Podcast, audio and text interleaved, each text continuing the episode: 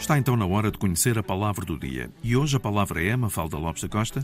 A palavra é armistício. E o armistício é uma cessação das hostilidades por comum acordo dos beligerantes por um prazo determinado, a partir de certo dia e a partir de determinada hora. No fundo, trata-se de uma trégua, de uma suspensão das hostilidades. A palavra tem origem no latim, é armistício, palavra composta por armi, corresponde a armas, e o verbo correspondente a depor, entregar.